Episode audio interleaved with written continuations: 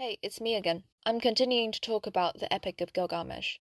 Enkidu's cursing madness and visions of hell is not unlike how in the Roman poet Ovid's Metamorphoses, the Greek hero Heracles, dying after a life of inhumanly extraordinary achievements and hardships, the Greek hero extensively curses the gods for his tragic ending.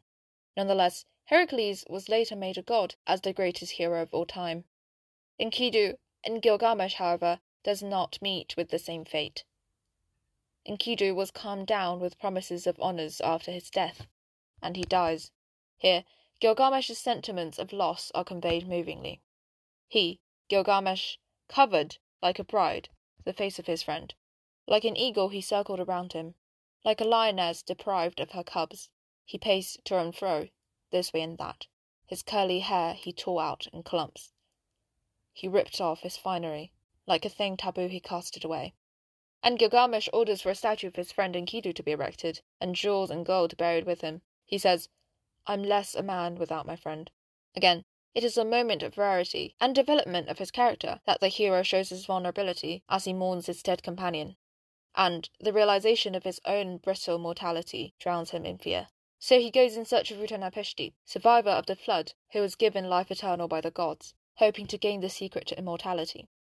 Here, notably, this flood survival story is much like the Christian story of Noah's Ark that appears later. For example, when the flood had seemingly calmed, Utnapishti sent out a raven, a sparrow, and a dove respectively in the story.